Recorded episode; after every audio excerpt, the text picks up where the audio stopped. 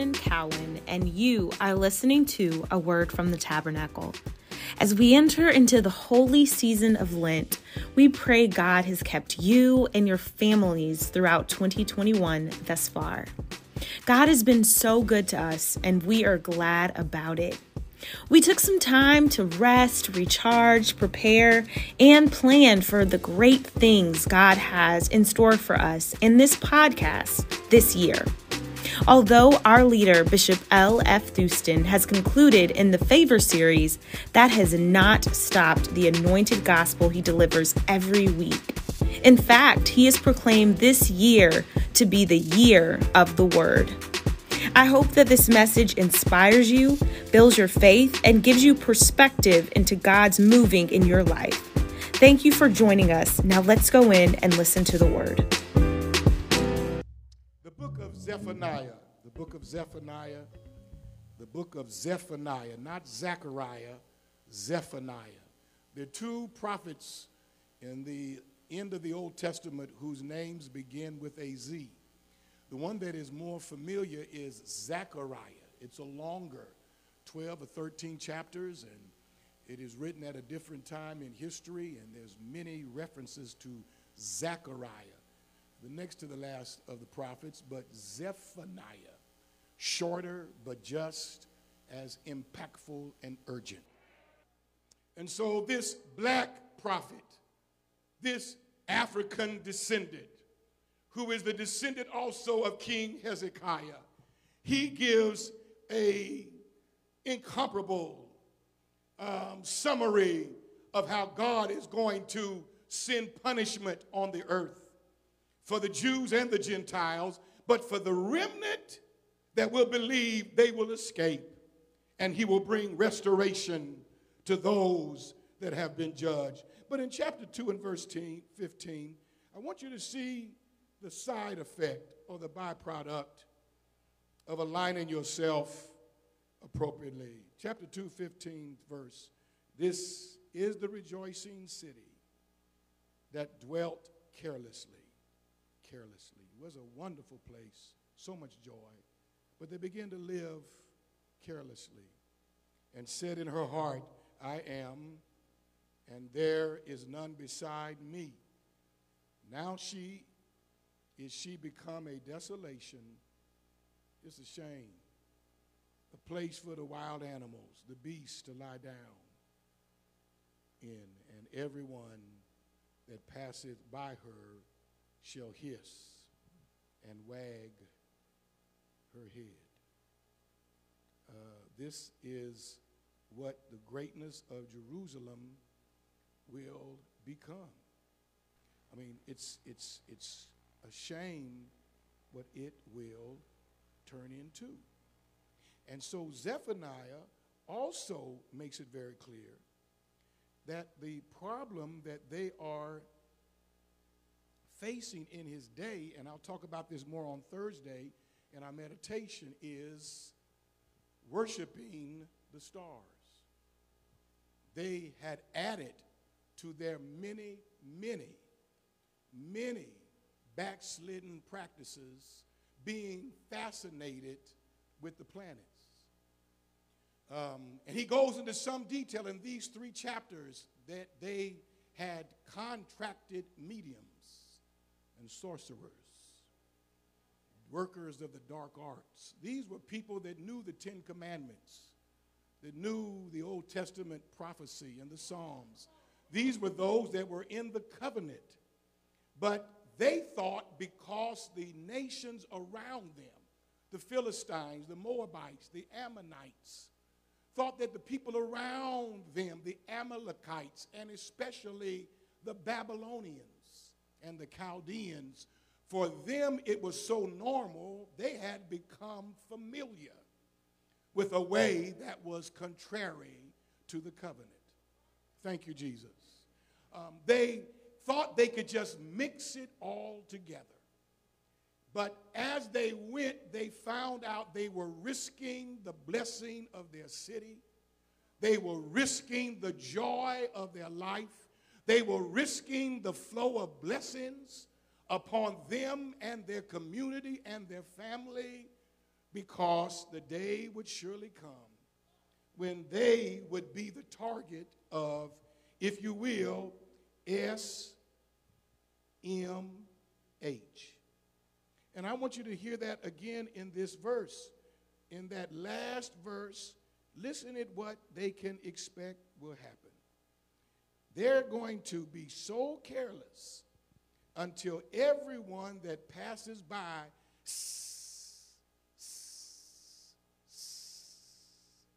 is beyond words.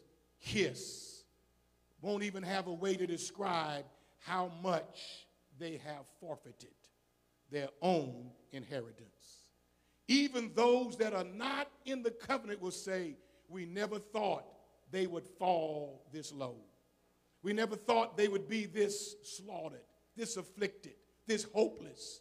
We never thought they would have this many addictions that they could not shake. We never thought that they would be so full of perversion that they would call wrong right and right wrong. Never thought they'd be killing their own babies and considering it birth control and a woman's right to choose.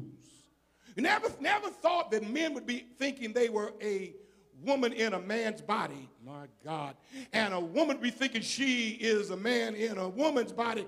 We never thought they'd be so corrupt, so barbaric, until on the 6th of January, they would be climbing the walls of the capital city like ninjas with weapons and former police officers and military officers to take a coup over their own nation. Never thought that their whole nation would be on the brink of collapse. And others would walk by and hiss. And W H. I would say S. I go S M H. And I found out what that meant the other day after about 20 some texts. S stands for shake, M stands for my, and H stands for hand. Oh, I know somebody going to say, no, it stands for head. When you shake your head, saying ain't it a shame? But it's beyond that for Zephaniah. He says in the last three words, they will wag their hand. They will be saying, That is a shell of what they used to be. They used to be so happy. They used to have so much dignity. They used to, they used to have such a good job. Their family used to be so stable. I don't have any help here. They used to go to church. They used to, they used to quote the Bible. They used to rebuke the devil. They, they used to be so blessed. They used to be the envy. But now that they've aligned themselves with the stars, they will hiss and shake their hand. God's been good to me. I said, God's been good to me. And for that reason, it would be a hissing shame for me to be distracted by the stars. It's amazing how that is becoming so prominent. Uh, 55% of Americans believe in astrology. 55%. There are 135,000 um, credentialed part time uh, believe and practice astrology. And no one ever stopped to tell them that is a trap, that is a trick, that is one of the most subtle chokeholds that the enemy puts on your spirit.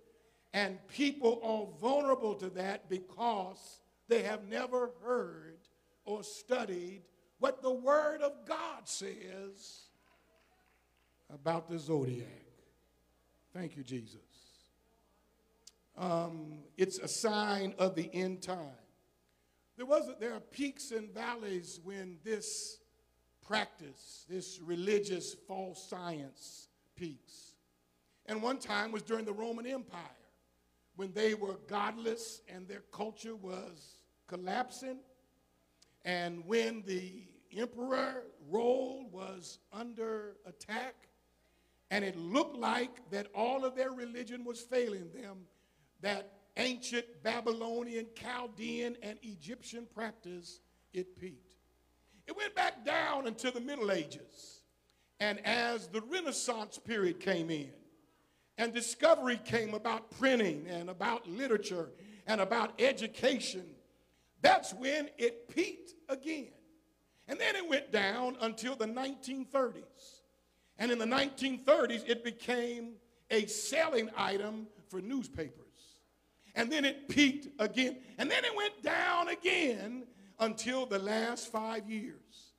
And in the last five years, more people have been fascinated by what they can see about the stars and the moons and the constellations and of all things, their birthday. So when you were born, and they have what are called 12 houses because they teach that space is divided into 12 spaces, and those houses are the zodiac classifications. And where the moon is when you are born determines your personality. Tell the truth, Lord. Where the moon is and the constellations in the house that you are born in dep- dep- determines your actions. Actually, it determines your fate. And so every day there's an update of lies to make you believe that that's a guide for your daily experience. Thank you, Jesus. And there are a couple of fundamental flaws with that before I give you these texts, and then I'll be finished. And one is it's based on the idea that the earth is the center of the universe. And when astrology began, it was based on that ignorant science. And not until Copernicus and Galileo made it clear that the sun is the center of the universe.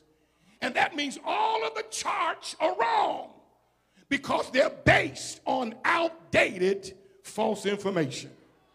And not only that, it's based on the day of your birth. And what really determines your personality and your life is not the day you were born, but the day you were conceived. That's when your life started. When you were conceived in the womb, you could be born prematurely or you could have a birthday uh, that is beyond the date. But when you conceived, there's no looking back. And that's why nobody ought to kill a baby in the womb because his life or her life is not the choice of an adult. It ought to be the choice of the baby that's trying to live. And the other evidence is twins. Twins are born the same day. Twins are conceived the same day. Twins have exactly the same parents. The moon and the stars and the constellations are in the exact same position when identical twins are born. And yet, according to astrology, that cannot explain why they have two different personalities, two different tracks of life, two different experiences, so that is evidence that it doesn't matter when you were conceived or born. What really matters is God's plan for your life. Say yes. But in 2 Timothy 4 and 3, and you don't have to write all these scriptures, I'll have them for you on the screen before it's over. The scripture says, In the last days, perilous times will come. In the last days, men will not endure sound doctrine. In the last days, they will have itching ears and will be turned from the truth unto fables. In the last days, they will heap to themselves teachers and they will believe a lie rather than the truth. So when we talk about these stars, I'm on the devil's territory because this is what he uses to cause people to think it's just entertainment. It's just harmless literature. It's just a discussion starter. Help me, Jesus. I'm not worshiping anybody else. And it may, it may seem so harmless, and all the time the devil is trapping your spirit in a way that you cannot run a victorious race. So we are living in the end times. In the end times. And in the end times, people will be turned from their love of God, from their worship of God, from the word of God to something else that seems so innocent. And number two, let's see what the Bible says about the stars. They're in the Bible. The planets are in the Bible. Astrology said there's only seven, but they found out that there are two more. And not only that, they discovered two more planets. Another reason why the charts were wrong then and they're worthless now. But the constellations are in the Bible. In fact, in Genesis 1 and 14, it says, God made the stars, and God made the sun and the moon as indicators of seasons. Those are the guides to let you know when it's winter or summer or spring or fall that is coming. That's how the weather can be forecasted. And as they are in the stars in the skies, they are designed to give you information if you don't even have an almanac. Sailors use that as their GPS. They can find out which direction. I, I can tell anybody when the sun is shining which way is east and which way is west. God put the planets and the stars and the moon to assist us in navigating this earth because there's a connection between the sea below and the earth around and the skies above. The moon affects the tides. Y'all ain't gonna help me. That's the direct connection. And the more you understand about the stars, not to be worshiped, not to predict your future, not to change your personality, not to say who you can get along with, but to know the earth is the Lord's and the fullness thereof. To know that in the beginning, God created the heavens and the earth, had two great lights. One to rule the day, he called the sun. One to rule the night, he called the moon. And he's got the whole wide world in his hand. Say yes. In Job 9 and 9, the constellations are named. Orion is named. The dippers are named. Nothing has changed. They are the same as they were when God created them. And they are there as reminders that this world is bigger than us. That God had a plan beyond our knowledge when He put all this together. And just like you can bask in the sun and you can snuggle in the moonlight, and just as you can say, twinkle, twinkle, how I wonder, no, no, no preaching on that, up above the world, like a diamond, that's only getting you ready to sing the right song. Oh Lord, my God, when I in awesome wonder, I consider all the world your hands have made. I see I'm not worshiping them. I'm not finding out what kind of person I am. I'm not talking to them. I'm not reading about my future. But I see the stars and I hear the rolling thunder, thy power throughout the universe displayed then sings my soul, my Savior God to thee. I wish somebody would say, He's a great God. Let me conclude with just one distinction. What you're going to do when you need an alternative. You've got the proper use of the stars in the Bible. You have a star that was over Bethlehem. There's the proper use. Jesus said in the last days, the stars will be shaken and fall from the skies. Those are indicators that the end of time is near.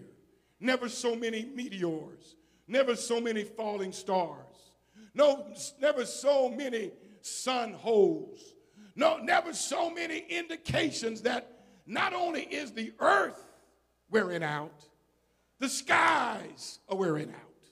They're not designed to be there forever because John said, I saw a vision of a new earth. And there's going to be a new heaven.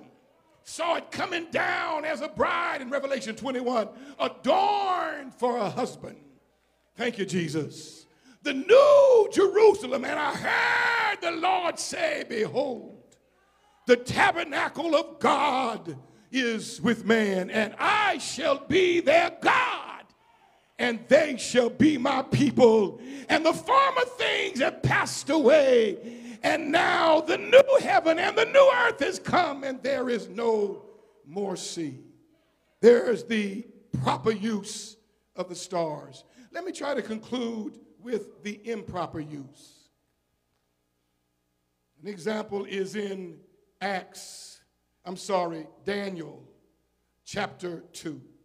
And you should read that in its respective passage on some occasion, but in chapter 2 of Daniel and verse 2, Nebuchadnezzar said, I need an interpreter. And I'm going to call for the interpreter of the dreams to be the astrologers. I'll take the soothsayers, I'll take the Chaldeans, I'll take the dream interpreters, I will take the witchcraft workers. I will take all the dark arts and the secret arts and the magicians. But in the middle of that, bring in the astrologers. And the astrologers will interpret the dream that I had. And by the time you get to uh, Acts, or rather Daniel chapter 2 and 10, Nebuchadnezzar said, I'm sick of all of y'all. I'm going to fire all of you. Matter of fact, you're going to be killed. You and your mama. I'm going to kill your whole family and your little junior, your little woo woo, your little crumb snatchers, all your yappies.